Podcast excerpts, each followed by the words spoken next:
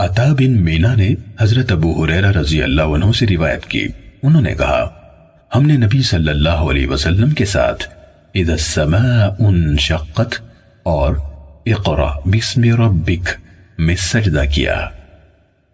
صحیح مسلم، حدیث نمبر ایک ہزار تین سو ایک۔ صفوان بن سلیم نے بن مخزوم کے آزاد کردہ غلام عبد الرحمن عارج سے روایت کی۔ انہوں نے حضرت ابو حریرہ رضی اللہ عنہ سے روایت کی۔ انہوں نے کہا کہ رسول اللہ صلی اللہ علیہ وسلم نے اذا السماء انشقت اور اقرا بسم ربک میں سجدہ کیا۔ صحیح مسلم، حدیث نمبر ایک ہزار تین سو دو۔ عبید اللہ بن ابی جعفر نے عبد الرحمن آرج سے انہوں نے حضرت ابو حریرہ رضی اللہ عنہ سے اور انہوں نے رسول اللہ صلی اللہ علیہ وسلم سے اسی کی مانند بیان کیا۔ صحیح مسلم، حدیث نمبر ایک ہزار تین سو تین۔ عبید اللہ بن معاذ امبری اور محمد بن عبد العلی نے کہا، ہمیں معتمر نے اپنے والد سلیمان تیمی سے حدیث سنائی۔ انہوں نے بکر بن عبداللہ مزنی سے اور انہوں نے ابو رافع سے روایت کی۔ انہوں نے کہا، میں نے حضرت ابو حریرہ رضی اللہ عنہ کے ساتھ عشاء کی نماز پڑھی تو انہوں نے اذا السماء انشقت کی تلاوت کی اور اس میں سجدہ کیا۔ میں نے پوچھا، یہ سجدہ کیسا ہے؟ انہوں نے جواب دیا، میں نے اس میں ابو القاسم محمد الرسول اللہ صلی اللہ علیہ وسلم کے پیچھے سجدہ کیا۔ اس لیے میں اس میں ہمیشہ سجدہ کرتا رہوں گا۔ یہاں تک کہ آپ صلی اللہ علیہ وسلم سے جا ملوں۔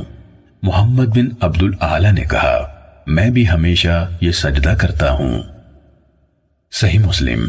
حدیث نمبر ایک ہزار تین سو چار۔ عیسیٰ بن یونس، یزید بن زرعی اور سلیم بن اخذر سب نے سلیمان تیمی سے سابقہ سند کے ساتھ روایت کی، لیکن انہوں نے خلفہ اب القاسم یعنی ابو القاسم صلی اللہ علیہ وسلم کے پیچھے کے الفاظ نہیں کہے۔ صحیح مسلم، حدیث نمبر ایک ہزار تین سو پانچ۔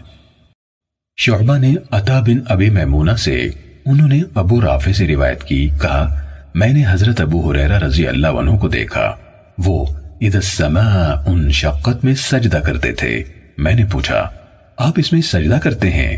انہوں نے کہا ہاں میں نے اپنے خلیل صلی اللہ علیہ وسلم کو اس میں سجدہ کرتے دیکھا۔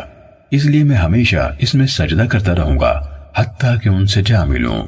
شعبہ نے کہا، میں نے عطا سے پوچھا خلیل سے مراد نبی کریم صلی اللہ علیہ وسلم ہیں۔ انہوں نے کہا ہاں صحیح مسلم، حدیث نمبر ایک ہزار تین سو چھ۔ عثمان بن حکم نے کہا، عامر بن عبداللہ بن زبیر نے اپنے والد سے روایت کرتے ہوئے مجھے حدیث سنائی۔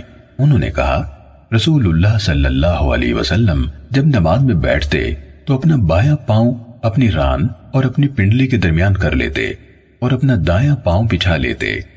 اور اپنا بایاں ہاتھ اپنے بائیں گھٹنے پر اور اپنا دایاں ہاتھ اپنی دائیں ران پر رکھ لیتے اور اپنی انگلی سے اشارہ کرتے۔ صحیح مسلم، حدیث نمبر ایک ہزار تین سو سات۔ ابن اجلان نے عامر بن عبداللہ بن زبیر سے اور انہوں نے اپنے والد سے روایت کی۔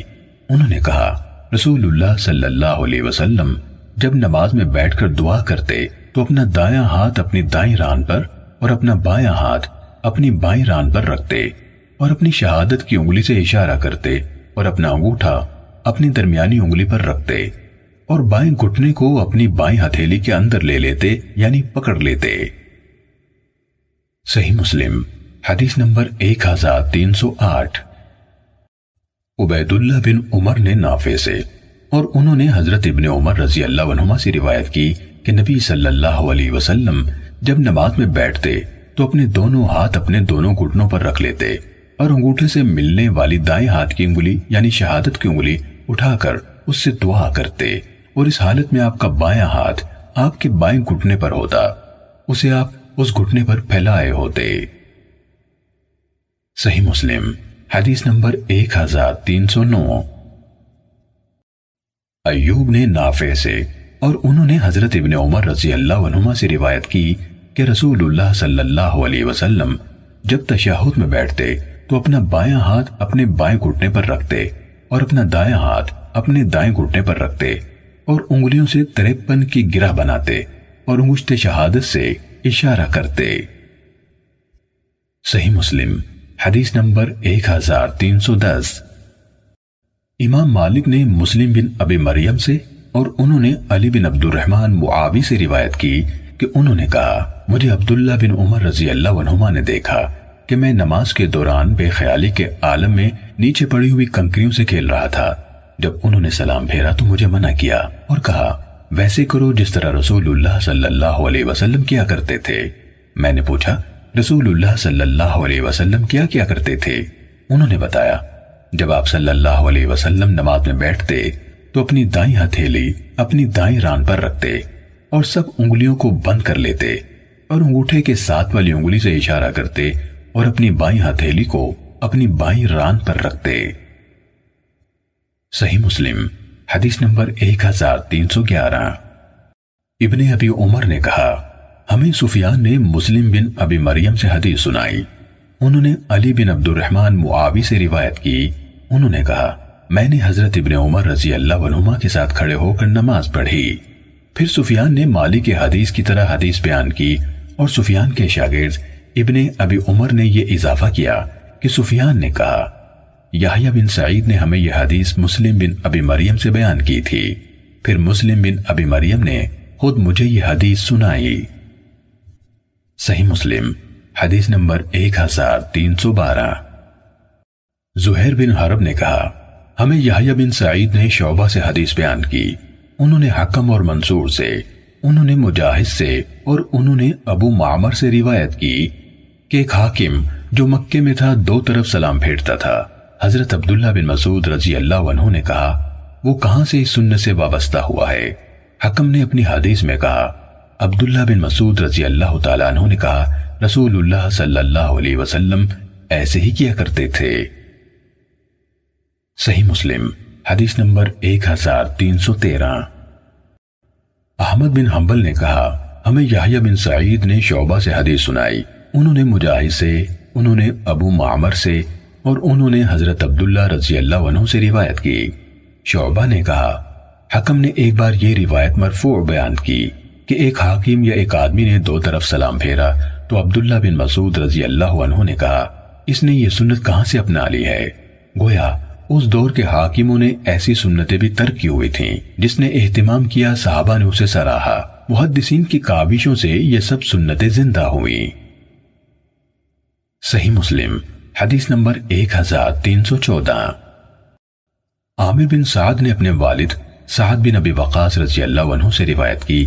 انہوں نے کہا، میں رسول اللہ صلی اللہ علیہ وسلم کو اپنی دائیں اور بائیں جانب سلام پھیرتے دیکھا کرتا تھا۔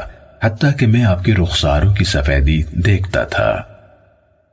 صحیح مسلم، حدیث نمبر ایک ہزار تین سو پندرہ۔ زہیر بن حرب نے کہا، ہمیں سفیان بن عیینہ نے عمر بن دینار سے حدیث سنائی۔ انہوں نے کہا، مجھے ابو معبد نے ابن عباس رضی اللہ عنہما سے اس بات کی خبر دی۔ بعد میں بھول جانے کی وجہ سے اس سے انکار کر دیا۔ انہوں یعنی ابن عباس رضی اللہ عنہما نے کہا کہ ہمیں رسول اللہ صلی اللہ علیہ وسلم کی نماز ختم ہونے کا پتہ تکبیر سے چلتا تھا۔ صحیح مسلم، حدیث نمبر ایک ہزار تین سو سولہ۔ ابن ابی عمر نے کہا، ہمیں سفیان بن عیینہ نے عمر بن دینار سے حدیث سنائی۔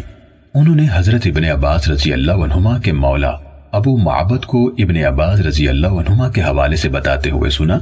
انہوں یعنی ابن عباس رضی اللہ تعالیٰ عنہما نے کہا ہمیں رسول اللہ صلی اللہ علیہ وسلم کی نماز ختم ہو جانے کا پتہ اللہ اکبر ہی سے لگتا تھا۔ عمر نے کہا، میں نے اس روایت کا بعد میں ابو معبد کے سامنے ذکر کیا تو انہوں نے اس سے انکار کیا اور کہا، میں نے تمہیں یہ حدیث نہیں سنائی۔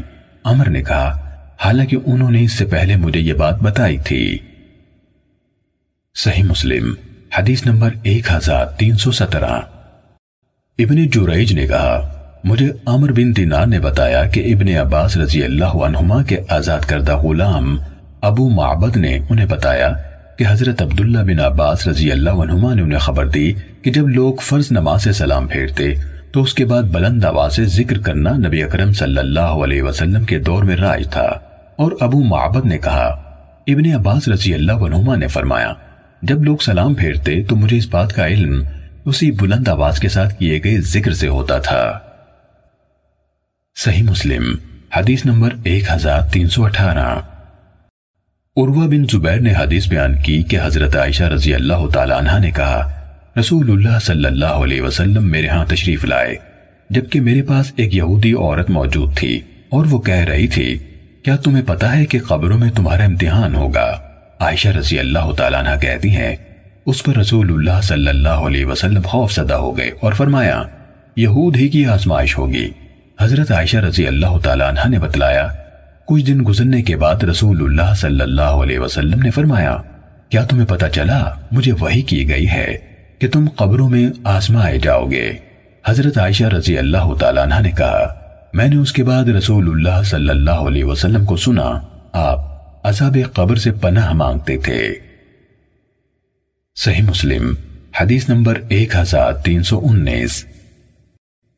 حضرت ابو حریرہ رضی اللہ عنہ سے روایت ہے کہ میں نے یہودی عورت والے اس واقعے کے بعد آپ صلی اللہ علیہ وسلم سے سنا، آپ قبر کے عذاب سے پناہ مانگتے تھے۔ صحیح مسلم، حدیث نمبر ایک ہزار تین سو بیس۔ ابو وائل، شقیق بن سلمہ نے مسروق سے اور انہوں نے حضرت عائشہ رضی اللہ تعالیٰ عنہ سے روایت کی، انہوں نے کہا مدینے کے یہودیوں کی بوڑھی عورتوں میں سے دو بوڑیاں میرے گھر آئیں اور انہوں نے کہا، قبروں والوں کو ان کی قبروں میں عذاب دیا جاتا ہے۔ میں نے ان دونوں کو چٹلایا اور ان کی تصدیق کے لیے ہاں تک کہنا گوارا نہ کیا۔ وہ چلی گئیں اور رسول اللہ صلی اللہ علیہ وسلم میرے پاس تشریف لائے تو میں نے آپ سے کہا، اے اللہ کے رسول، میرے پاس مدینے کی بوڑھی یہودی عورتوں میں سے دو بوڑیاں آئی تھیں۔ ان کا خیال تھا کہ قبر والوں کو ان کی قبروں میں عذاب دیا جاتا ہے۔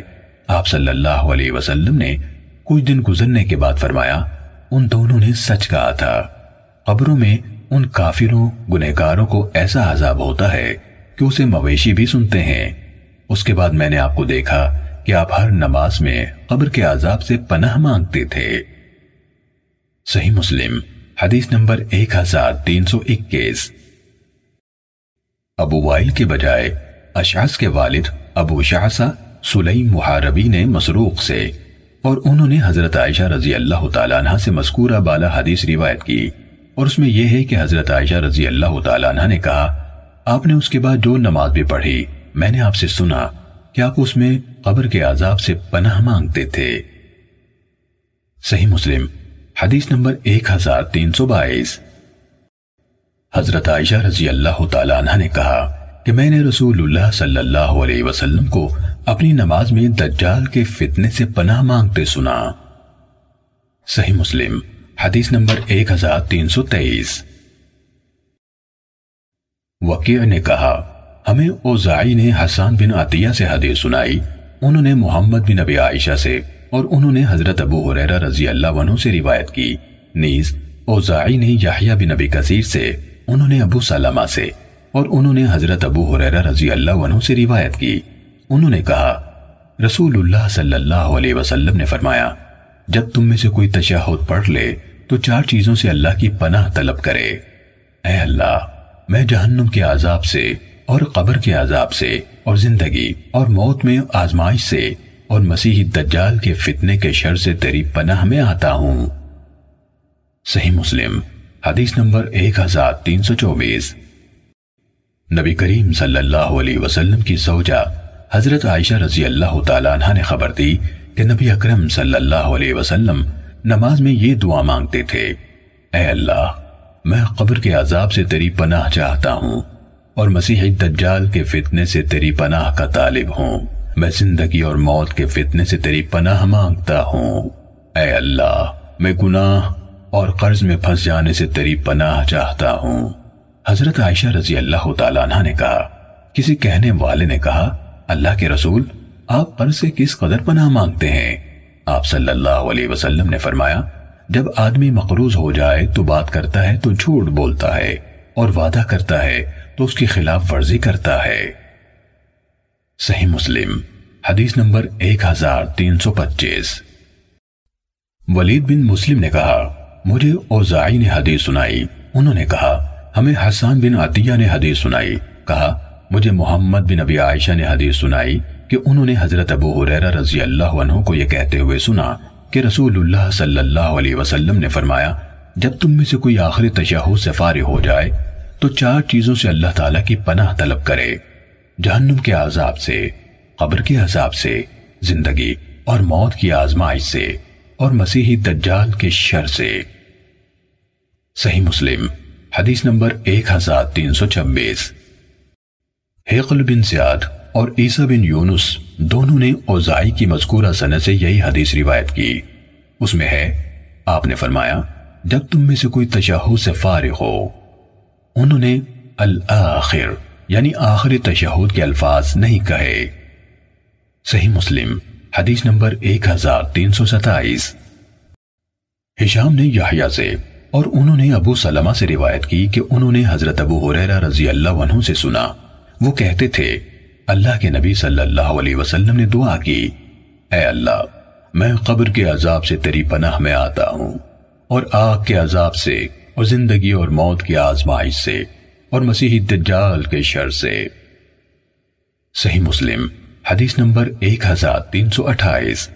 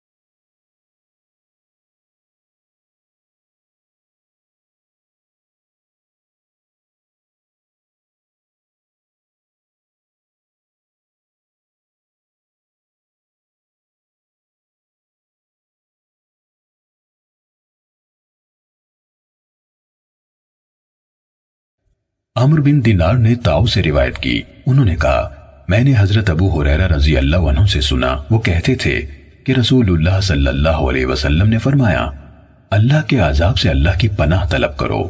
قبر کے عذاب سے اللہ کی پناہ مانگو۔ مسیحی دجال کے فتنے سے اللہ کی پناہ طلب کرو۔ اور زندگی اور موت کے فتنے سے اللہ کی پناہ مانگو۔ صحیح مسلم، حدیث نمبر ایک ہزار تین سو انتیس۔ تاؤس کے بیٹے عبداللہ نے اپنے والد تاؤس سے، انہوں نے حضرت ابو حریرہ رضی اللہ عنہ سے، اور انہوں نے نبی صلی اللہ علیہ وسلم سے اسی کی مانت روایت کی۔ صحیح مسلم، حدیث نمبر ایک ہزار تین سو تیس۔ آرج نے حضرت ابو حریرہ رضی اللہ تعالیٰ عنہ سے، اور انہوں نے نبی صلی اللہ علیہ وسلم سے اسی کی مانت روایت کی۔ صحیح مسلم، حدیث نمبر ایک ہزار تین سو اکتیس۔ عبداللہ بن شقیق نے حضرت ابو حریرہ رضی اللہ عنہ سے اور انہوں نے نبی صلی اللہ علیہ وسلم سے روایت کی کہ آپ صلی اللہ علیہ وسلم قبر کے عذاب سے، جہنم کے عذاب سے اور دجال کے فتنے سے پناہ مانگا کرتے تھے۔ صحیح مسلم، حدیث نمبر ایک ہزار تین سو بتیس۔ ولید نے اوزاعی سے، انہوں نے ابو عمار سے، ان کا نام شداد بن عبداللہ ہے، ان سے انہوں نے ابو اسما سے اور انہوں نے حضرت صوبان رضی اللہ عنہ سے روایت کی کہ رسول اللہ صلی اللہ علیہ وسلم جب اپنی نماز سے فارغ ہوتے تو تین دفعہ استغفار کرتے اور اس کے بعد کہتے، اللہم انت السلام ومنک السلام تبارک ذا الجلال والاکرام اے اللہ، تو ہی سلام ہے اور سلامتی تیری ہی طرف سے ہے، تو صاحب رفت و برکت ہے۔ اے جلال والے اور عزت بخشنے والے۔ ولید نے کہا، میں نے اوزائی سے پوچھا، استغفار کیسے کیا جائے؟ انہوں نے کہا، استغفر اللہ استغفر اللہ کہے۔ صحیح مسلم، حدیث نمبر ایک ہزار تین سو چونتیس۔ ابو بکر بن ابی شائبہ اور ابن نمیر نے حدیث بیان کی۔ کہا، ہمیں ابو معاویہ نے عاصم سے حدیث سنائی۔ انہوں نے عبداللہ بن حارث سے اور انہوں نے حضرت عائشہ رضی اللہ تعالیٰ عنہ سے روایت کی۔ کہا، رسول اللہ صلی اللہ علیہ وسلم سلام پھیرنے کے بعد صرف یہ ذکر پڑھنے تک ہی قبلہ رخ بیٹھتے۔ اللہم انت السلام ومنک السلام تبارک تذل جلال والاکرام اے اللہ، تو ہی سلام ہے اور سلامتی تیری ہی طرف سے ہے۔ تو صاحب رفعت و برکت ہے، اے جلال والے اور عزت بخشنے والے۔ ابن نمیر کی روایت میں یا ذل جلال والاکرام یعنی یا کے اضافے کے ساتھ ہے۔ صحیح مسلم، حدیث نمبر ایک ہزار تین سو پینتیس۔ ابو خالد احمر نے عاصم سے اسی سند کے ساتھ یہی حدیث بیان کی، اور یا ذل جلال والاکرام یعنی یا کے اضافے کے ساتھ کہا۔ صحیح مسلم، حدیث نمبر ایک ہزار تین سو چھتیس۔ شعبہ نے عاصم اور خالد سے روایت کرتے ہوئے عبداللہ بن حاری سے حدیث بیان کی۔ انہوں نے حضرت عائشہ رضی اللہ تعالیٰ عنہ سے اور انہوں نے نبی صلی اللہ علیہ وسلم سے اسی کی مانند روایت کی۔ مگر وہ یعنی شعبہ، یا کے اضافے کے ساتھ یا ذل جلال والاکرام کہا کرتے تھے۔ صحیح مسلم، حدیث نمبر ایک ہزار تین سو سینتیس۔ منصور نے مسیب بن رافع سے انہوں نے مغیرہ بن شعبہ رضی اللہ عنہ کے مولا وراد سے روایت کی۔ انہوں نے کہا، حضرت مغیرہ بن شعبہ رضی اللہ عنہ نے ان کے مطالبے پر معاویہ رضی اللہ عنہ کو لکھ کر بھیجا کہ جب رسول اللہ صلی اللہ علیہ وسلم نماز سے فارغ ہو کر سلام پھیرتے تو فرماتے، ایک اللہ کے سوا کوئی عبادت کے لائق نہیں، وہ یکتا ہے، اس کا کوئی شریک نہیں، حکومت اور فرما روائی اسی کی ہے۔ وہی شکر و ستائش کا حقدار ہے اور ہر چیز پر قدرت رکھنے والا ہے۔ اے اللہ، جو کچھ تو کسی کو دے، اسے کوئی روک سکنے والا نہیں۔ اور جس چیز کو تو روک لے، کوئی اسے دے سکنے والا نہیں۔ اور تیرے سامنے کسی شان والے کو اس کی شان کوئی فائدہ نہیں دے سکتی۔ صحیح مسلم، حدیث نمبر ایک ہزار تین سو اڑتیس۔ ابو بکر بن ابی شیبہ، ابو قرائب اور احمد بن سنان نے ہمیں حدیث بیان کی۔ ان سب نے کہا، ہمیں ابو معاویہ نے آمش سے حدیث سنائی۔ انہوں نے مسیب بن رافع سے، انہوں نے مغیرہ بن شعبہ رضی اللہ عنہ کے مولا ورات سے، انہوں نے حضرت مغیرہ بن شعبہ رضی اللہ عنہ سے، اور انہوں نے نبی صلی اللہ علیہ وسلم سے اسی طرح روایت بیان کی۔ ابو بکر اور ابو قریب نے اپنی روایت میں یعنی وراد نے کہا، مغیرہ رضی اللہ عنہ نے یہ بات مجھے لکھوائی، اور میں نے یہ بات حضرت معاویہ رضی اللہ عنہ کی طرف لکھ بھیجی۔ صحیح مسلم، حدیث نمبر ایک ہزار تین سو انتالیس۔ ابن جوریج نے کہا، مجھے عبدہ بن ابی لبابا نے خبر دی کہ مغیرہ بن شعبہ رضی اللہ عنہ کے مولا وراد نے کہا، حضرت مغیرہ بن شعبہ رضی اللہ عنہ نے معاویہ رضی اللہ عنہ کو لکھا، جبکہ یہ تحریر ان یعنی مغیرہ کی خاطر وراد نے لکھی۔ میں نے رسول اللہ صلی اللہ علیہ وسلم سے سنا، جب وہ سلام پھیرتے تو کہتے، آگے ایسے ہی ہے، جیسے ان دونوں یعنی منصور اور آمش کی حدیث ہے، سوائے آپ صلی اللہ علیہ وسلم کے قول وہ عَلَى كُلِّ شَيْءٍ قدیر کے۔ انہوں یعنی ابن جوریج نے یہ الفاظ بیان نہیں کیے۔ صحیح مسلم، حدیث نمبر 1340 ابن عون نے ابو سعید سے، انہوں نے ورات سے، جو مغیرہ بن شعبہ رضی اللہ عنہ کے کاتب تھے، روایت کی، کہا، معاویہ رضی اللہ عنہ نے مغیرہ رضی اللہ عنہ کی طرف لکھا یعنی مسئلہ دریافت کیا۔ آگے منصور اور آمش کی حدیث کے مطابق ہے۔ صحیح مسلم، حدیث نمبر ایک ہزار تین سو اکتالیس۔ سفیان نے کہا، ہمیں عبدہ بن ابی لبابا اور عبد الملک بن عمیر نے حدیث سنائی۔ انہوں نے مغیرہ بن شعبہ رضی اللہ عنہ کے کاتب ورات سے سنا۔ وہ کہتے تھے، حضرت معاویہ رضی اللہ عنہ نے مغیرہ رضی اللہ عنہ کو خط لکھا کہ مجھے کوئی ایسی چیز لکھ بھیجیں جو آپ نے رسول اللہ صلی اللہ علیہ وسلم سے سنی ہو۔ تو انہوں نے لکھ بھیجا کہ میں نے رسول اللہ صلی اللہ علیہ وسلم سے سنا۔ جب آپ نماز ختم کر لیتے تو فرماتے، لا الہ الا اللہ وحدہ لا شریک لہ۔ لہ الملک و لہ الحمد، وهو على كل شيء قدير. اللهم لا مانع لما أعطيت، ولا معطي لما منعت، ولا ينفع ذا الجد منك الجد. اللہ کے سوا کوئی عبادت کے لائق نہیں، وہ اکیلا اور یکتا ہے، اس کا کوئی شریک نہیں۔ حکومت اور فرما روائی اسی کی ہے، وہی شکر و ستائش کا حقدار ہے۔ اور وہی ہر چیز پر قدرت رکھنے والا ہے۔ اے اللہ، جو کچھ تو کسی کو دینا چاہے، اسے کوئی روک سکنے والا نہیں۔ اور تیرے سامنے کسی شان والے کو اس کی شان کوئی فائدہ نہیں دے سکتی۔ صحیح مسلم، حدیث نمبر ایک ہزار تین سو بیالیس۔ محمد کے والد عبداللہ بن نمیر نے کہا، ہمیں ہشام نے ابو زبیر سے حدیث سنائی، کہا عبداللہ بن زبیر رضی اللہ عنہما سلام پھیر کر ہر نماز کے بعد یہ کلمات کہتے تھے۔ ایک اللہ کے سوا کوئی عبادت کے لائق نہیں، اس کا کوئی شریک نہیں۔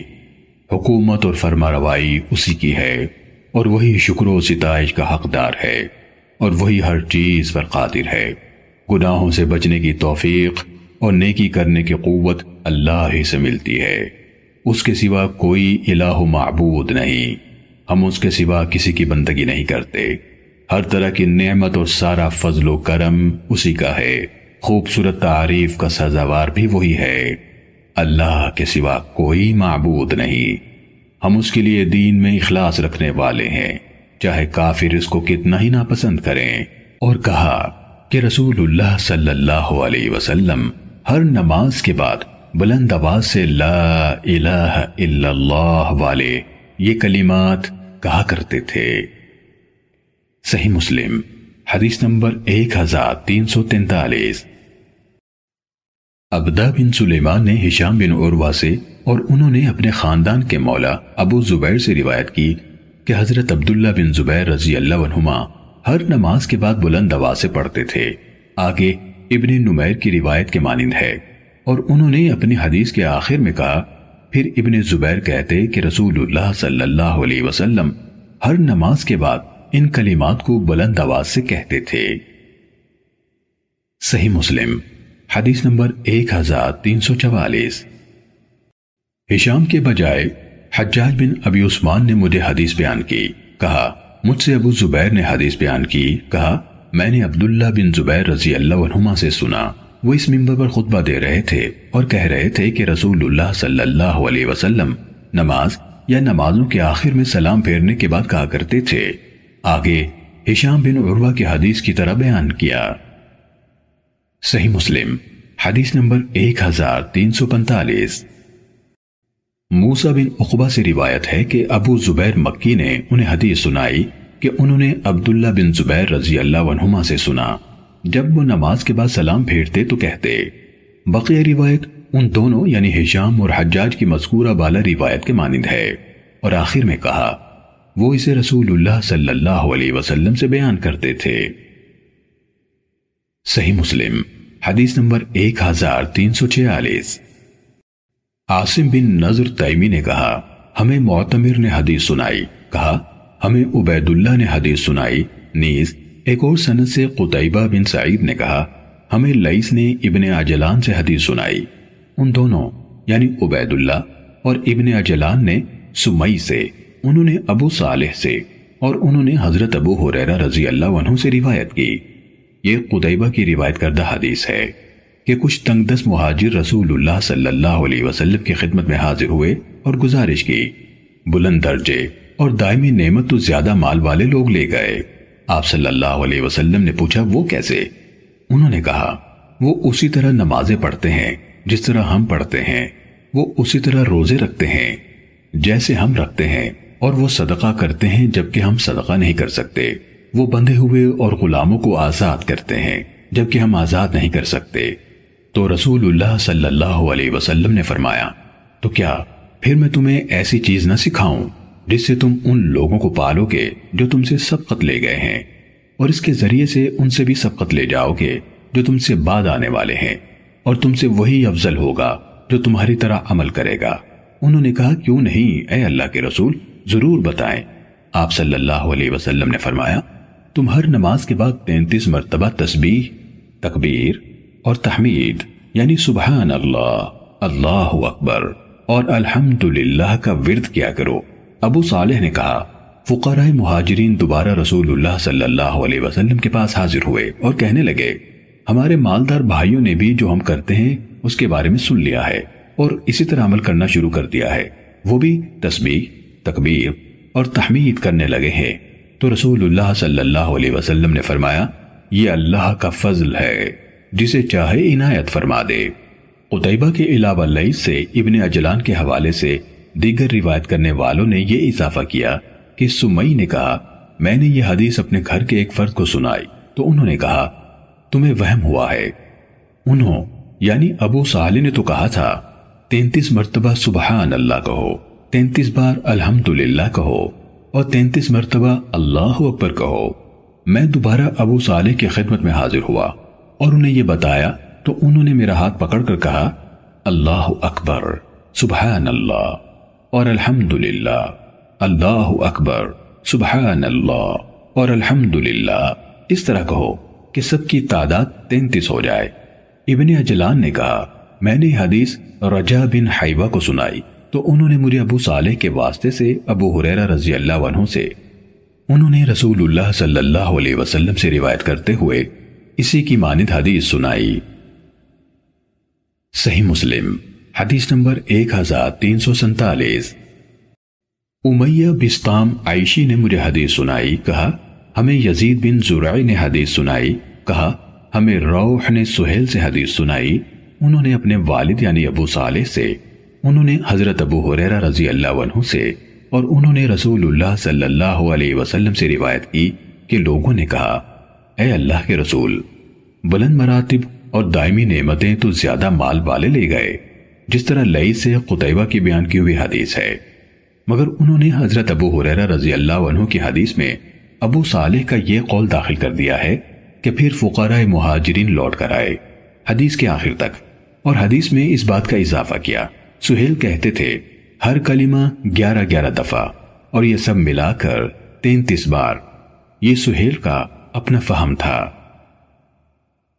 صحیح مسلم۔ حدیث نمبر ایک ہزار تین سو اڑتالیس۔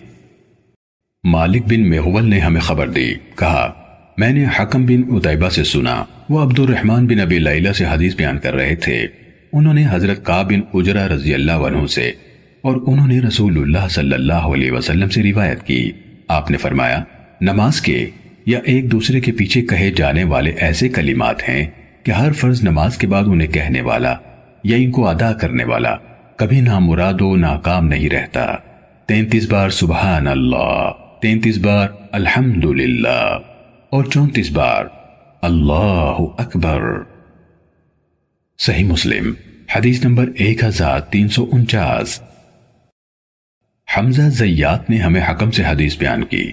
انہوں نے عبد الرحمن بن ابی لیلہ سے، انہوں نے حضرت قعب بن اجرہ رضی اللہ عنہ سے اور انہوں نے رسول اللہ صلی اللہ علیہ وسلم سے روایت کی۔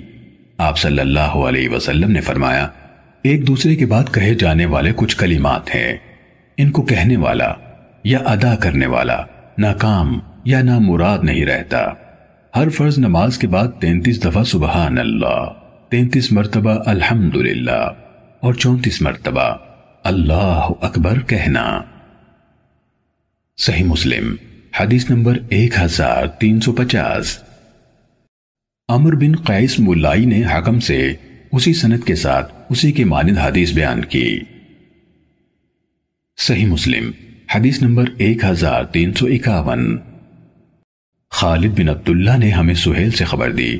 انہوں نے ابو عبید مزحجی سے روایت کی۔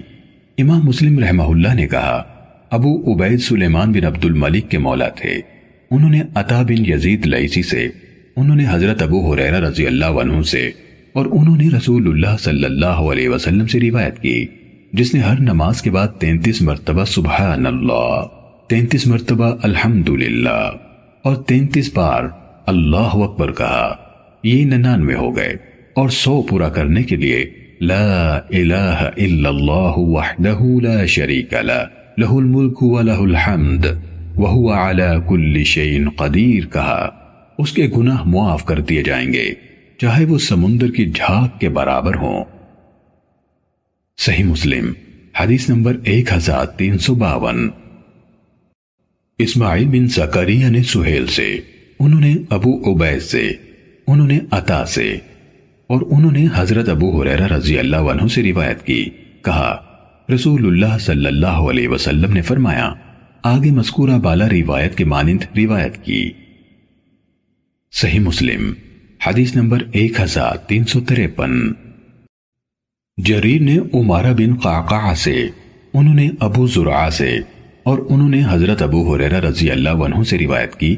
انہوں نے کہا کہ رسول اللہ صلی اللہ علیہ وسلم جب آغاز نماز کے لیے تکبیر کہتے تو قرات کرنے سے پہلے کچھ دیر سکوت فرماتے۔ میں نے عرض کی، اے اللہ کے رسول میرے ماں باپ آپ پر قربان۔ دیکھیے، یہ جو تکبیر اور قرات کے درمیان آپ کی خاموشی ہے، اور اس کے دوران میں آپ کیا کہتے ہیں؟ آپ صلی اللہ علیہ وسلم نے فرمایا، میں کہتا ہوں اللهم باعد بيني وبين خطاياي كما باعدت بين المشرق والمغرب۔ اللهم نقني من خطاياي كما ينقى الثوب الأبيض من الدنس۔ اللهم اغسلني من خطاياي بالثلج والماء والبرد۔ اے اللہ، میرے اور میرے گناہوں کے درمیان اس طرح دوری فرما دے، جس طرح تو نے مشرق اور مغرب کے درمیان دوری ڈالی ہے۔ اے اللہ، مجھے میرے گناہوں سے اس طرح پاک صاف کر دے، جس طرح سفید کپڑا میل کچیل سے صاف کیا جاتا ہے۔ اے اللہ، مجھے میرے گناہوں سے پاک کر دے، برف کے ساتھ، پانی کے ساتھ اور اولوں کے ساتھ۔ صحیح مسلم، حدیث نمبر ایک ہزار تین سو چوون ابن فضیل اور عبد الواحد بن زیاد دونوں نے عمارہ بن قعقع سے اسی سند کے ساتھ جریر کی حدیث کی طرح روایت کی۔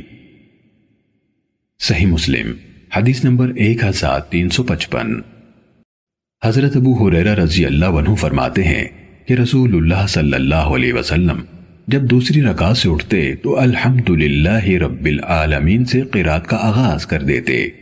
کچھ دیر خاموشی اختیار نہ فرماتے۔ صحیح مسلم، حدیث نمبر ایک ہزار تین سو چھپن۔ حضرت انس رضی اللہ عنہ سے روایت ہے کہ ایک آدمی آیا اور صف میں شریک ہوا جبکہ اس کی سانس چڑی ہوئی تھی۔ اس نے کہا، الحمدللہ حمدن کثیرا طیبا مبارکا فی۔ تمام حمد اللہ کے لیے ہے۔ حمد بہت زیادہ پاک اور برکت والی حمد۔ جب رسول اللہ صلی اللہ علیہ وسلم نے نماز پوری کر لی تو آپ نے پوچھا، تم بھی سے یہ کلمات کہنے والا کون تھا؟ سب لوگوں نے ہونٹ بند رکھے۔ آپ نے دوبارہ پوچھا، تم میں یہ کلمات کہنے والا کون تھا؟ اس نے کوئی ممنوع بات نہیں کہی۔ تب ایک شخص نے کہا، میں اس حالت میں آیا کہ میری سانس پھولی ہوئی تھی، تو میں نے اس عالم میں یہ کلمات کہے۔ آپ صلی اللہ علیہ وسلم نے فرمایا، میں نے بارہ فرشتوں کو دیکھا جو اس میں ایک دوسرے سے سبقت لے جانے کی کوشش کر رہے تھے کہ کون اسے اوپر لے جاتا ہے۔ صحیح مسلم، حدیث نمبر ایک ہزار تین سو ستاون۔ حضرت ابن عمر رضی اللہ عنہما سے روایت ہے۔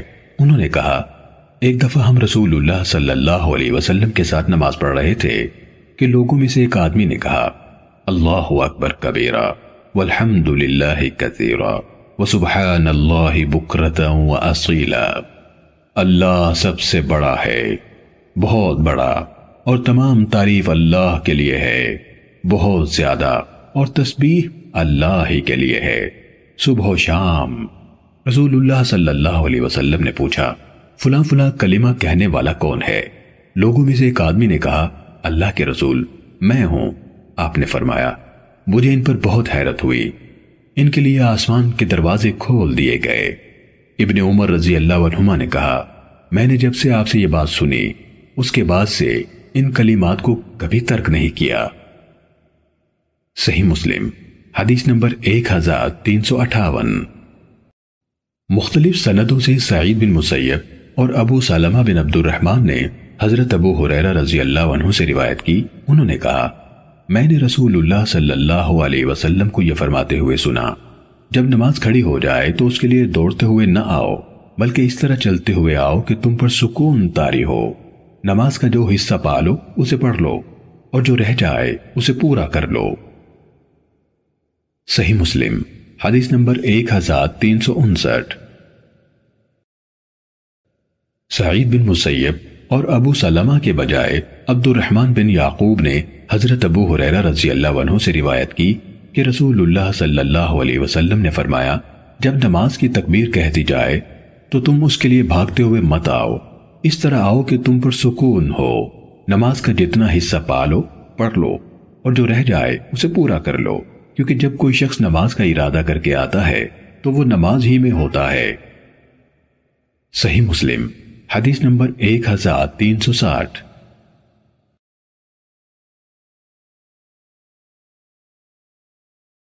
حمام بن منبع نے کہا، یہ احادیث ہیں جو ابو حریرہ رضی اللہ عنہ نے رسول اللہ صلی اللہ علیہ وسلم سے سن کر ہمیں سنائی۔ انہوں نے متعدد حدیث ذکر کی ان میں سے یہ بھی تھی کہ رسول اللہ صلی اللہ علیہ وسلم نے فرمایا، جب نماز کے لیے بلاوا دیا جائے تو اس کے لیے چلتے ہوئے آؤ۔ اور تم پر سکون تاری ہو۔ جو نماز کا حصہ مل جائے، وہ پڑھ لو، اور جو رہ جائے، اسے مکمل کر لو۔ صحیح مسلم، حدیث نمبر ایک ہزار تین سو اکسٹھ۔ محمد بن سیرین نے حضرت ابو حریرہ رضی اللہ عنہ سے روایت کی۔ کہا، رسول اللہ صلی اللہ علیہ وسلم نے فرمایا، جب نماز کے لیے اقامت کہہ دی جائے، تو تم میں سے کوئی شخص اس کی طرف بھاگ کر نہ آئے۔ بلکہ اس طرح چل کر آئے کہ اس پر سکون اور وقار تاری ہو۔ جتنی نماز پا لو، اسے پڑھ لو، اور جو تمہارے پہنچنے سے پہلے گزر چکی ہو، اسے پوری کر لو۔ صحیح مسلم، حدیث نمبر ایک ہزار تین سو باسٹھ۔ معاویہ بن سلام نے یحییٰ بن ابی کثیر سے روایت کی، کہا، عبداللہ بن ابی قطادہ نے مجھے خبر دی کہ ان کے والد نے انہیں بتایا۔ کہا ہم ایک بار جب رسول اللہ صلی اللہ علیہ وسلم کے ساتھ نماز پڑھ رہے تھے تو آپ نے جلدی چلنے، دوڑ کر پہنچنے کی ملی جلی آوازیں سنی۔ آپ نے نماز کے بعد پوچھا، تمہیں کیا ہوا تھا؟ لوگوں نے جواب دیا، ہم نے نماز کے لیے جلدی کی۔ آپ صلی اللہ علیہ وسلم نے فرمایا، ایسے نہ کیا کرو۔ جب تم نماز کے لیے آؤ تو سکون و اطمینان ملحوظ رکھو۔ نماز کا حصہ جو تمہیں مل جائے، پڑھ لو، اور جو گزر جائے، اسے پورا کر لو۔ صحیح مسلم، حدیث نمبر ایک ہزار تین سو تریسٹھ۔ معاویہ کے بجائے شیبان نے یحییٰ سے اسی سنت کے ساتھ یہی روایت بیان کی۔ صحیح مسلم، حدیث نمبر ایک ہزار تین سو چونسٹھ۔ محمد بن حاتم اور عبید اللہ بن سعید نے کہا، ہمیں یحییٰ بن سعید نے حجاج صواف سے حدیث سنائی۔ انہوں نے کہا، ہمیں یحییٰ بن ابی کثیر نے ابو سلمہ اور عبداللہ بن ابی قطادہ سے حدیث سنائی۔ انہوں نے حضرت ابو قطادہ رضی اللہ عنہ سے روایت کی۔ انہوں نے کہا، رسول اللہ صلی اللہ علیہ وسلم نے فرمایا، جب نماز کے لیے اقامت کہی جائے، تو اس وقت تک کھڑے نہ ہوا کرو جب تک مجھے نہ دیکھ لو۔ اور ابن حاتم نے کہا، جب اقامت کہی جائے یا جماعت کے لیے پکارا جائے۔ صحیح مسلم، حدیث نمبر ایک ہزار تین سو پینسٹھ۔ ابو بکر بن ابی شائبہ نے کہا ہمیں سفیان بن عیینہ نے معمر سے حدیث سنائی۔ ابو بکر بن ابی شائبہ نے مزید کہا، ہمیں ابن علیہ نے حجاج بن ابی عثمان سے حدیث سنائی۔ نیز، اسحاق بن ابراہیم نے کہا، ہمیں عیسیٰ بن یونس اور عبد الرزاق نے معمر سے خبر دی۔ اسحاق نے مزید کہا، ہمیں ولید بن مسلم نے شیبان سے خبر دی۔ ان سب یعنی معمر، حجاج بن ابی عثمان اور شیبان نے یحییٰ بن ابی کثیر سے روایت کی۔ انہوں نے عبداللہ بن ابی قطادہ سے، انہوں نے اپنے والد سے اور انہوں نے نبی صلی اللہ علیہ وسلم سے روایت کی۔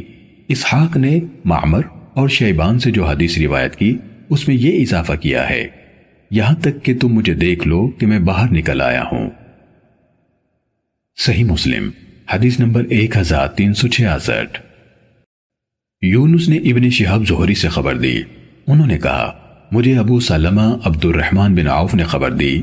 انہوں نے حضرت ابو حریرہ رضی اللہ عنہ سے سنا۔ وہ کہتے تھے یعنی رسول اللہ صلی اللہ علیہ وسلم کے زمانے میں اقامت کہی گئی۔ ہم اپنی طرف رسول اللہ صلی اللہ علیہ وسلم کے آنے سے پہلے ہی کھڑے ہو گئے اور اپنے مسلح پر کھڑے ہو گئے۔ آپ نے اللہ اکبر نہیں کہا تھا کہ آپ کو کچھ یاد آ گیا۔ اس پر آپ صلی اللہ علیہ وسلم واپس پلٹ گئے اور فرمایا، اپنی جگہ پر رہو۔ ہم آپ کے انتظار میں کھڑے رہے۔ یہاں تک کہ آپ تشریف لے آئے۔ آپ غسل کیے ہوئے تھے اور آپ کے سر سے پانی کے قطرے ٹپک رہے تھے۔ پھر آپ نے اللہ اکبر کہا اور ہمیں نماز پڑھائی۔ صحیح مسلم، حدیث نمبر ایک ہزار تین سو سڑسٹھ۔ زہیر بن حرب نے بیان کیا کہ ہمیں ولید بن مسلم نے حدیث سنائی، کہا، ہمیں ابو عامر یعنی اوزاعی نے حدیث سنائی، کہا، ہمیں زہری نے ابو سلمہ سے۔ انہوں نے حضرت ابو حریرہ رضی اللہ عنہ سے روایت کرتے ہوئے حدیث سنائی۔ کہا، نماز کی اقامت کہہ دی گئی۔ لوگوں نے اپنی صفے باندھ لی اور رسول اللہ صلی اللہ علیہ وسلم تشریف لا کر اپنی جگہ پر کھڑے ہو گئے۔ پھر آپ نے لوگوں کو ہاتھ کے اشارے سے فرمایا، اپنی جگہ پر رہو اور خود مسجد سے باہر نکل گئے۔ پھر آئے تو آپ صلی اللہ علیہ وسلم غسل فرما چکے تھے اور آپ کے سر سے پانی ٹپک رہا تھا۔ پھر آپ نے انہیں نماز پڑھائی۔ صحیح مسلم۔ حدیث نمبر ایک ہزار تین سو اڑسٹھ۔ ابراہیم بن موسا نے مجھے حدیث بیان کی، کہا، ہمیں ولید بن مسلم نے باقی ماندہ اسی سنت کے ساتھ خبر دی کہ رسول اللہ صلی اللہ علیہ وسلم کے لیے اقامت کہی جاتی، تو اس سے پہلے کہ نبی اکرم صلی اللہ علیہ وسلم اپنی جگہ پر کھڑے ہوں، لوگ صفوں میں اپنی اپنی جگہ لے لیتے۔ صحیح مسلم، حدیث نمبر ایک ہزار تین سو انہتر۔ حضرت جابر بن سمورہ رضی اللہ عنہ سے روایت ہے، انہوں نے فرمایا، جب سورج ڈھل جاتا تو بلال رضی اللہ عنہ زہر کی آزان کہتے اور رسول اللہ صلی اللہ علیہ وسلم کے نکلنے تک تکبیر نہ کہتے۔ جب آپ حجرے سے نکلتے تو آپ کو دیکھ کر اقامت کہتے۔ صحیح مسلم، حدیث نمبر ایک ہزار تین سو ستر۔ یحییٰ بن یحییٰ نے کہا میں نے امام مالک کے سامنے ابن شہاب زہری کی روایت کردہ حدیث پڑھی۔ انہوں نے ابو سلمہ بن عبد الرحمن سے اور انہوں نے حضرت ابو حریرہ رضی اللہ عنہ سے روایت کی کہ نبی اکرم صلی اللہ علیہ وسلم نے فرمایا، جس نے نماز کی ایک رکعت پالی، یقیناً اس نے نماز پالی۔ صحیح مسلم، حدیث نمبر ایک ہزار تین سو اکہتر۔ امام مالک کے بجائے یونس نے ابن شہاب زہری سے انہوں نے ابو سلمہ بن عبد الرحمن سے اور انہوں نے حضرت ابو حریرہ رضی اللہ عنہ سے روایت کی کہ رسول اللہ صلی اللہ علیہ وسلم نے فرمایا، جس نے امام کے ساتھ نماز کی ایک رکعت پالی، اس نے نماز پالی صحیح مسلم، حدیث نمبر ایک ہزار تین سو بہتر۔ سفیان بن عیینہ، معمر اوزائی یونس اور عبید اللہ سب نے زہری سے روایت کی انہوں نے ابو سلمہ بن عبد الرحمن سے، انہوں نے حضرت ابو حریرہ رضی اللہ عنہ سے، اور انہوں نے نبی صلی اللہ علیہ وسلم سے یحییٰ کی امام مالک سے مذکورہ بالا روایت کی طرح حدیث بیان کی۔ اور ان میں سے کسی کے حدیث میں معل امام یعنی امام کے ساتھ کے الفاظ نہیں ہیں، اور عبید اللہ کی حدیث میں ہے، تو یقیناً اس نے مکمل نماز پا لی۔ صحیح مسلم، حدیث نمبر ایک ہزار تین سو تہتر۔ امام مالک نے زید بن اسلم سے روایت کی۔ انہیں عطا بن یسار بسر بن سعید اور آرج نے حدیث بیان کی۔ ان سب نے حضرت ابو حریرہ رضی اللہ عنہ سے روایت کی کہ رسول اللہ صلی اللہ علیہ وسلم نے فرمایا، جس نے سورج نکلنے سے پہلے صبح کی ایک رکعت پا لی تو یقیناً اس نے صبح کی نماز پا لی، اور جس نے سورج کے غروب ہونے سے پہلے عصر کی ایک رکعت پالی تو یقیناً اس نے عصر کی نماز پالی صحیح مسلم، حدیث نمبر ایک ہزار تین سو چوہتر۔ معمر نے زہری سے، انہوں نے ابو سلمہ سے اور انہوں نے حضرت ابو حریرہ رضی اللہ عنہ سے اسی طرح روایت کی، جس طرح امام مالک نے زید بن ازلم سے روایت کی۔ صحیح مسلم، حدیث نمبر ایک ہزار تین سو پچہتر۔ حضرت عائشہ رضی اللہ تعالیٰ عنہ سے روایت ہے۔ انہوں نے کہا رسول اللہ صلی اللہ علیہ وسلم نے فرمایا، جس نے سورج کے غروب ہونے سے پہلے عصر کی نماز کا ایک سجدہ پا لیا یا سورج کے نگلنے سے پہلے صبح کی نماز کا، تو یقیناً اس نے نماز کو پا لیا۔ ابن شہاب نے کہا، سجدے سے مراد رکعت ہی ہے۔ صحیح مسلم، حدیث نمبر ایک ہزار تین سو چھہتر۔ عبداللہ بن مبارک نے معمر سے، انہوں نے ابن تاؤس سے، انہوں نے اپنے والد سے، انہوں نے حضرت عبداللہ بن عباس رضی اللہ عنہما سے، اور انہوں نے حضرت ابو حریرہ رضی اللہ عنہ سے روایت کی۔ کہا رسول اللہ صلی اللہ علیہ وسلم نے فرمایا، جس نے سورج کے غروب ہونے سے پہلے عصر کی نماز میں سے ایک رکعت پالی تو یقیناً اس نے نماز پا لی۔ اور جس نے سورج نکلنے سے پہلے فجر کی ایک رکعت پا لی، تو یقیناً اس نے نماز پا لی۔ صحیح مسلم، حدیث نمبر ایک ہزار تین سو ستتر معتمر نے کہا، میں نے معمر سے سنا، آگے اسی سنت سے روایت کی۔ صحیح مسلم، حدیث نمبر ایک ہزار تین سو اٹھتر۔ لئیس نے ابن شہاب سے روایت کی کہ ایک دن عمر بن عبدالعزیز نے عصر کی نماز میں کچھ تاخیر کر دی، تو عرما نے ان سے کہا بات یوں ہے کہ جبرائیل علیہ السلام نازل ہوئے اور امام بن کر رسول اللہ صلی اللہ علیہ وسلم کو نماز پڑھائی۔ تو عمر رحمہ اللہ نے ان سے کہا، اے عروا جان لیں یعنی سمجھ لیں آپ کیا کہہ رہے ہیں؟ انہوں نے کہا، میں نے بشیر بن ابی مسعود سے سنا، وہ کہتے تھے، میں نے ابو مسعود رضی اللہ عنہ سے سنا۔ انہوں نے کہا، میں نے رسول اللہ صلی اللہ علیہ وسلم سے سنا۔ آپ فرما رہے تھے، جبرائیل اترے۔ اور انہوں نے نماز میں میری امامت کی۔ میں نے ان کے ساتھ نماز پڑھی۔ پھر میں نے ان کے ساتھ نماز پڑھی۔ پھر ان کے ساتھ نماز پڑھی۔ پھر ان کے ساتھ نماز پڑھی۔ پھر ان کے ساتھ نماز پڑھی۔ وہ اپنی انگلیوں سے پانچ نمازیں شمار کرتے تھے۔ صحیح مسلم، حدیث نمبر ایک ہزار تین سو اناسی۔ امام مالک نے ابن شہاب زہری سے روایت کی کہ ایک دن عمر بن عبدالعزیز نے نماز میں تاخیر کر دی۔ تو عروہ بن زبیر ان کے پاس آئے اور انہیں بتایا کہ مغیرہ بن شعبہ رضی اللہ عنہ نے ایک دن نماز دیر سے پڑھی۔ اس وقت وہ کوفے میں تھے۔ ابو مسعود انصاری رضی اللہ عنہ ان کے پاس آئے اور کہا، مغیرہ، یہ کیا ہے؟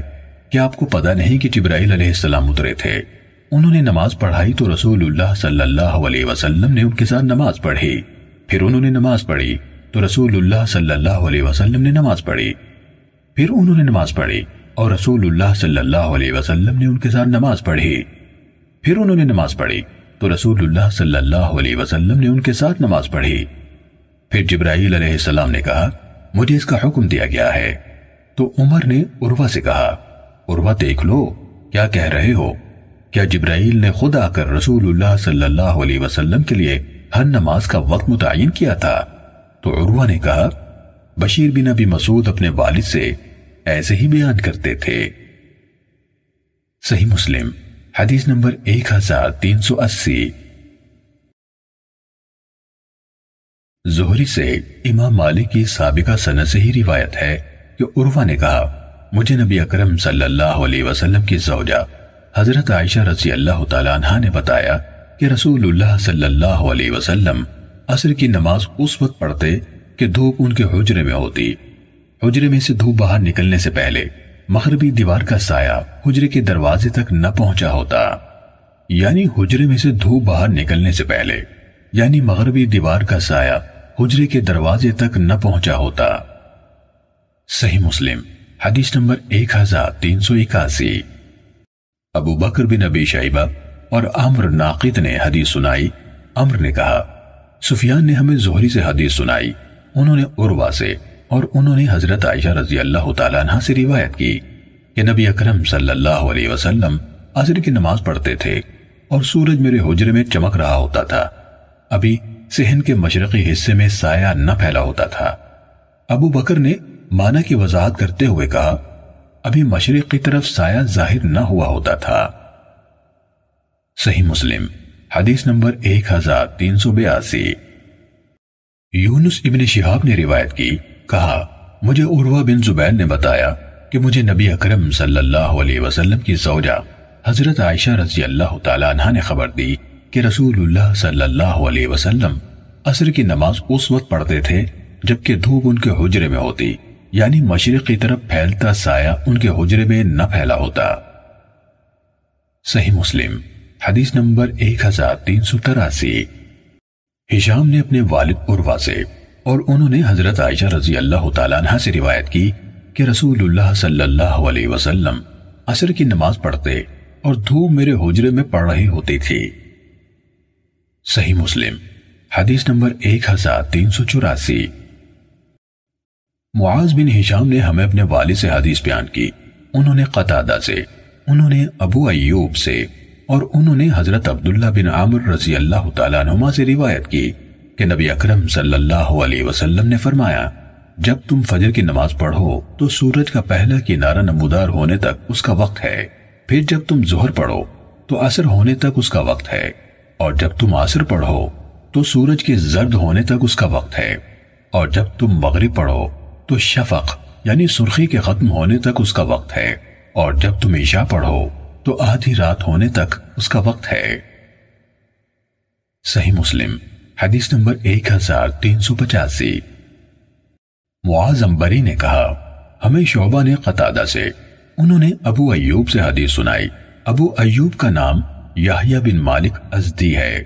ان کو مراغی بھی کہا جاتا ہے۔ اور مراغ قبیلہ ازدہی کی ایک شاخ ہے۔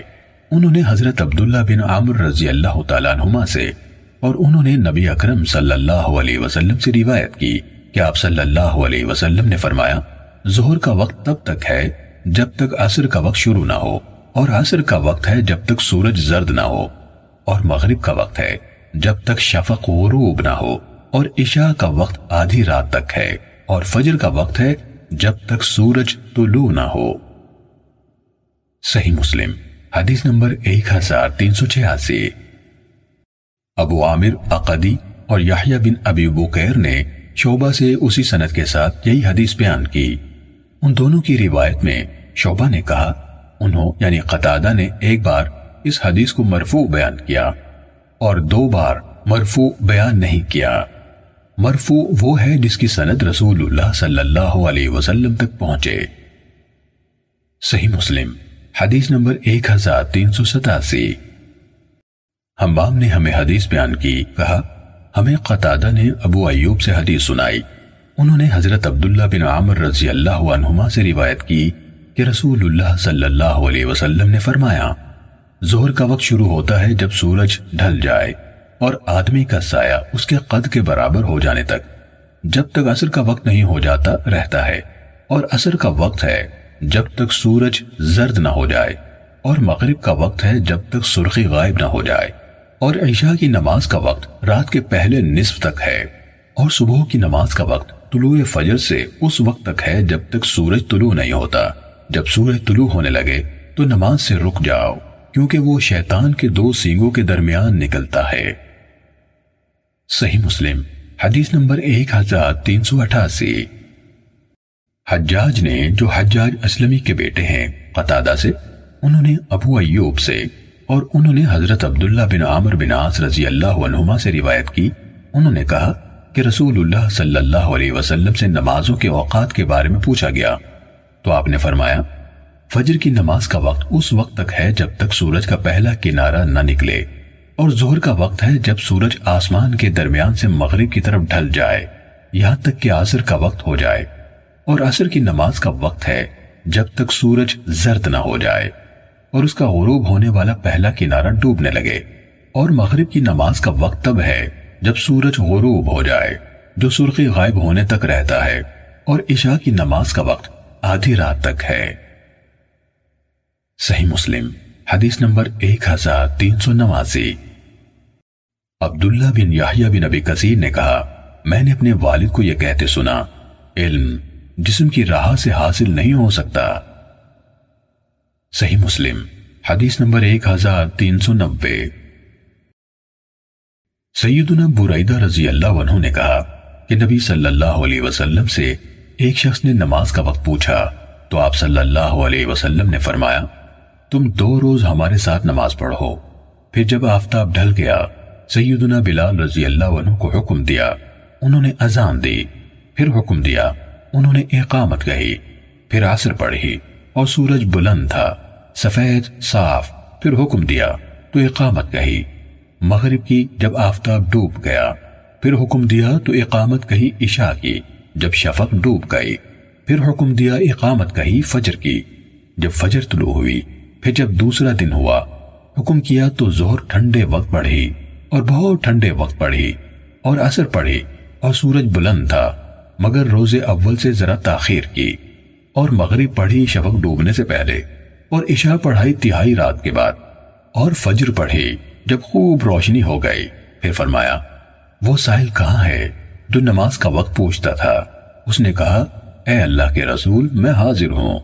آپ صلی اللہ علیہ وسلم نے فرمایا، یہ جو دونوں وقت تم نے دیکھے، ان کے بیچ میں تمہاری نماز کا وقت ہے۔ صحیح مسلم، حدیث نمبر ایک ہزار تین سو اکانوے۔ حرمی بن عمارہ نے کہا، ہمیں شعبہ نے القامہ بن مرسد سے حدیث سنائی۔ انہوں نے سلیمان بن برعیدہ سے اور انہوں نے اپنے والد سے روایت کی کہ ایک آدمی نبی اکرم صلی اللہ علیہ وسلم کی خدمت میں حاضر ہوا اور آپ سے نمازوں کے اوقات کے بارے میں سوال کیا۔ آپ نے فرمایا، نمازوں میں ہمارے ساتھ موجود رہو۔ پھر آپ نے بلال رضی اللہ عنہ کو حکم دیا تو انہوں نے اندھیرے میں آزان کہی۔ جب فجر طلوع ہوئی، آپ نے صبح کی نماز پڑھائی۔ پھر جب سورج آسمان کے درمیان سے ڈھلا تو آپ نے انہیں ظہر کا حکم دیا۔ پھر جب سورج ابھی اونچا تھا، آپ نے انہیں عصر کا حکم دیا۔ پھر جب سورج غروب ہو گیا تو آپ نے انہیں مغرب کا حکم دیا۔ پھر جب شفق نیچے چلی گئی تو انہوں نے صبح کو روشن ہونے دیا۔ پھر فجر ادا کی۔ پھر انہیں ظہر کا حکم دیا تو انہوں نے اسے ٹھنڈا ہونے دیا۔ پھر انہیں عصر کا حکم دیا، جبکہ سورج ابھی سفید اور صاف تھا۔ اس میں زردی کی کوئی آمیدش نہ تھی۔ پھر انہیں شفق گر جانے یعنی غائب ہونے سے قبل مغرب کے بارے میں حکم دیا۔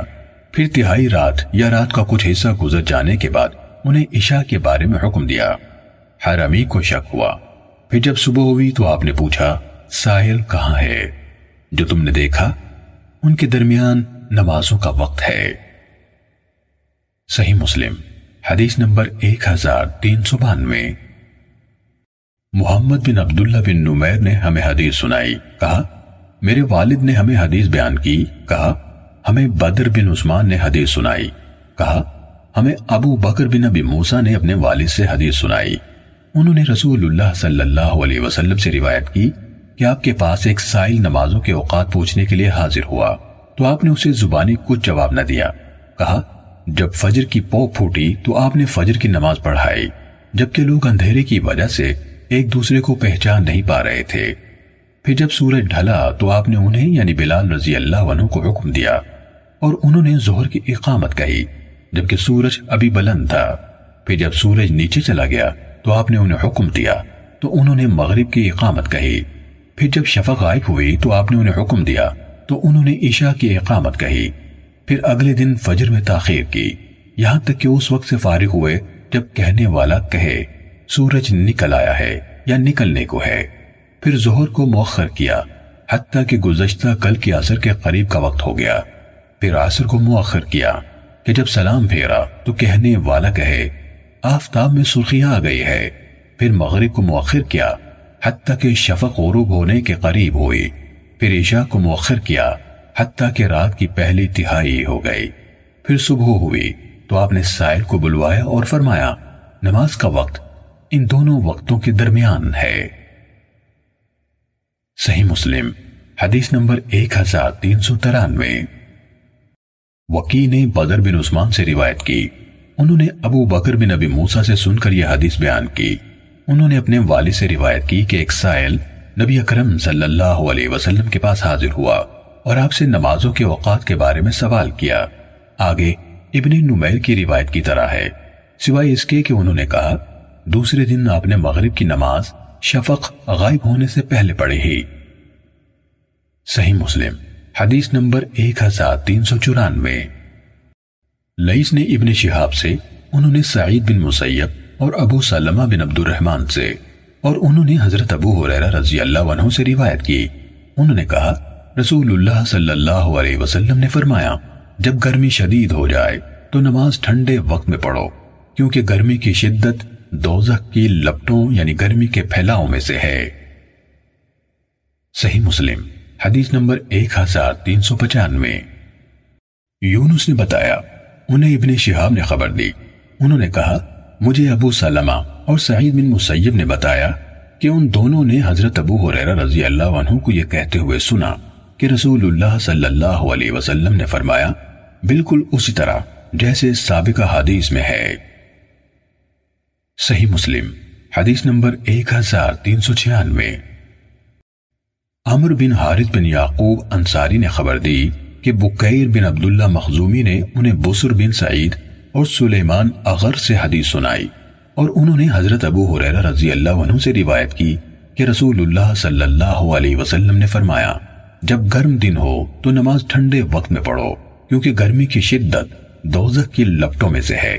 عمر نے کہا اور مجھے ابو یونس نے ابو حریرہ رضی اللہ عنہ سے حدیث سنائی کہ رسول اللہ صلی اللہ علیہ وسلم نے فرمایا، نماز کو ٹھنڈے وقت تک مؤخر کرو، کیونکہ گرمی کی سختی جہنم کی گرمی کے پھیلاؤ یعنی لپٹوں میں سے ہے۔ عمر نے کہا، مجھے ابن شہاب نے بھی سعید بن مسیب اور ابو سلمہ سے، انہوں نے حضرت ابو حریرہ رضی اللہ عنہ سے روایت کرتے ہوئے اسی طرح حدیث سنائی، جس طرح اوپر ہے۔ صحیح مسلم۔ حدیث نمبر ایک ہزار تین سو ستانوے۔ اللہ نے اپنے والد عبد الرحمن بن یعقوب سے، انہوں نے حضرت ابو حریرہ رضی اللہ عنہ سے روایت کی کہ رسول اللہ صلی اللہ علیہ وسلم نے فرمایا، یہ گرمی آتش دوزہ کے لپٹوں میں سے ہے، اس لیے نماز ٹھنڈے وقت میں پڑھو۔